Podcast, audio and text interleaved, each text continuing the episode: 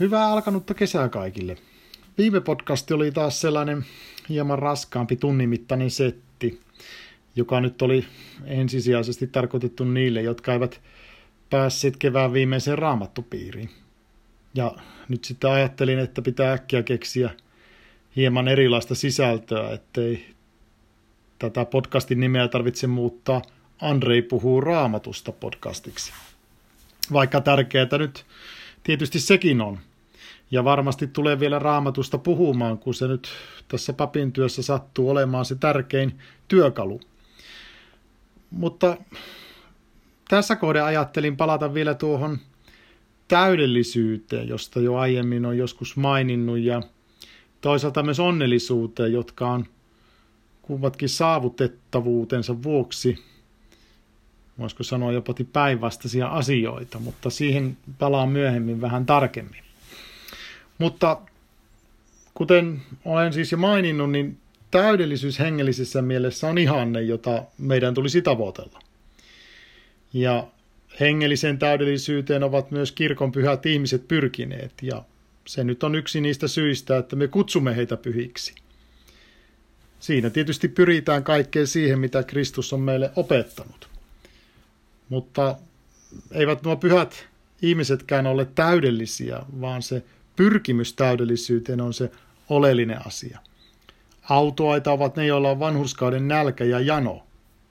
Näinhän Kristus asian ilmaisee autuuden lauseessa. Hän ei kutsu autoaiksi vanhurskaita, vaan niitä, joilla on tuo vanhurskauden nälkä ja jano. Nyt sitten taas maallisessa mielessä täydellisyyteen pyrkiminen ei ole niin yksinkertaista.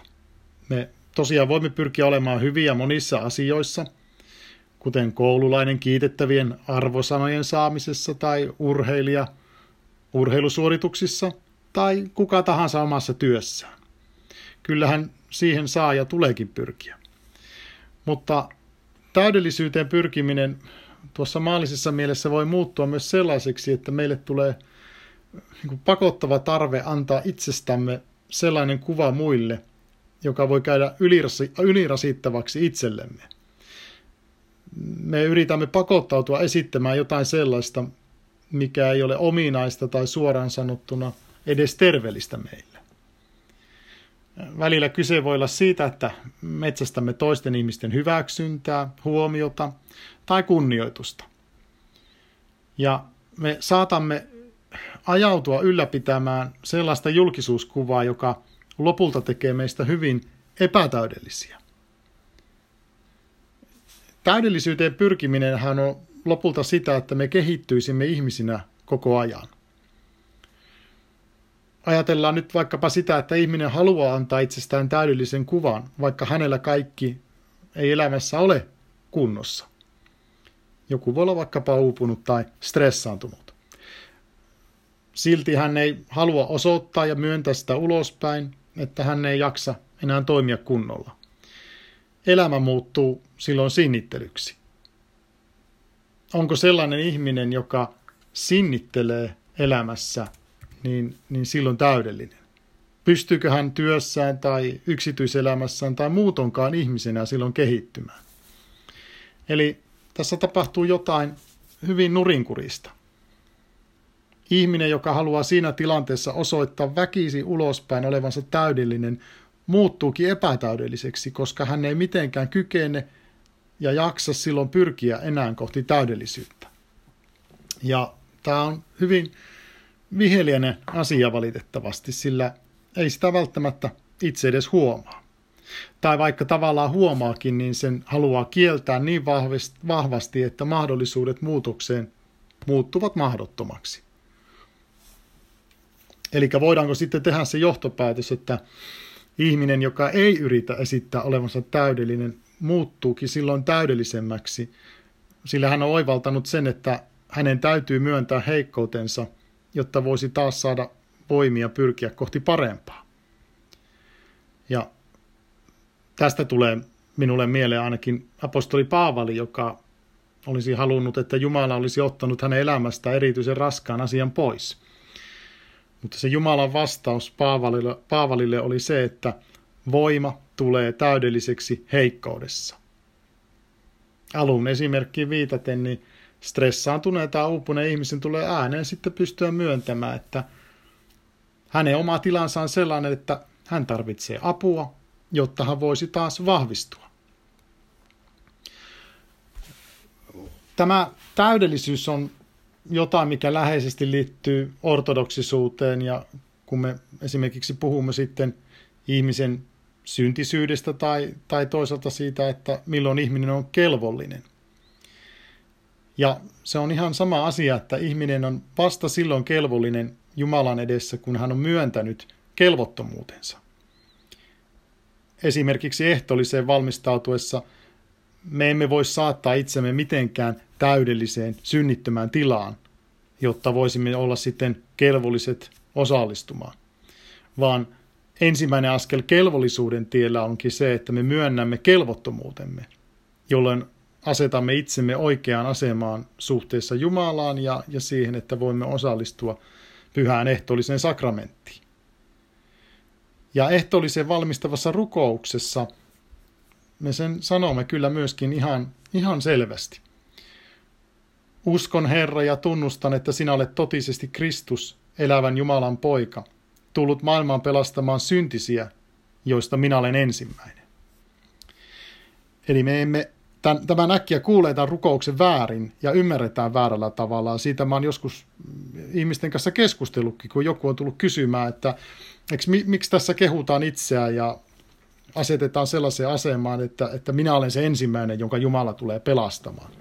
Mutta eihän tässä niin sanota. Tullut maailmaan pelastamaan syntisiä, joista minä olen ensimmäinen. Eli kun me sen tarkkaan luemme ja kuuntelemme, niin me sanomme, että olen syntisistä ensimmäinen, jonka Jumala on kuitenkin tullut pelastamaan. Eli se kelvollisuus tulee mahdolliseksi silloin, kun asetamme itsemme viimeiseksi. Ja vaikka tämän teemme, niin siitä huolimatta me silloin voimme saada tietynlaisen varmuuden, että Kristus on tullut pelastamaan myös minua. Eli siinä mielessä kelvollisuus ja tuo täydellisyys, ne kulkee käsi kädessä. Eli täydellisyyskin on jotain sellaista, että, että kun me sen myönnämme, myönnämme, että me ole täydellisiä, niin silloin olemme paljon enemmän täydellisiä.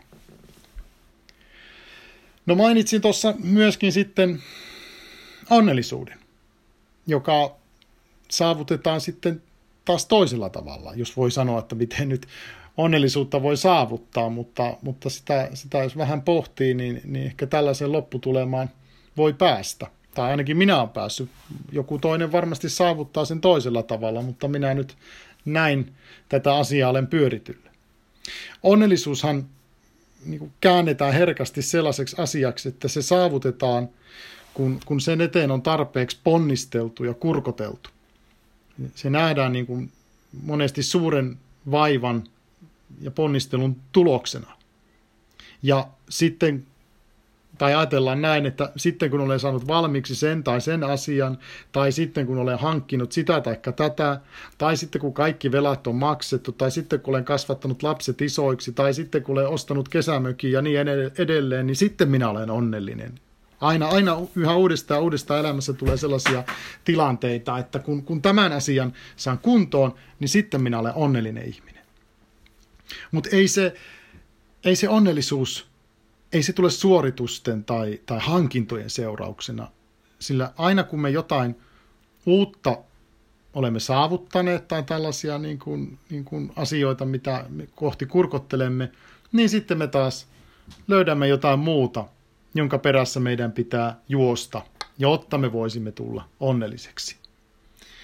Eli se onnellisuus ei tule jahtaamalla, vaan se voi löytää ainoastaan siten, että avaamme silmät ja näemme ne hyvät asiat, jotka ovat juuri tällä hetkellä meidän ympärillämme.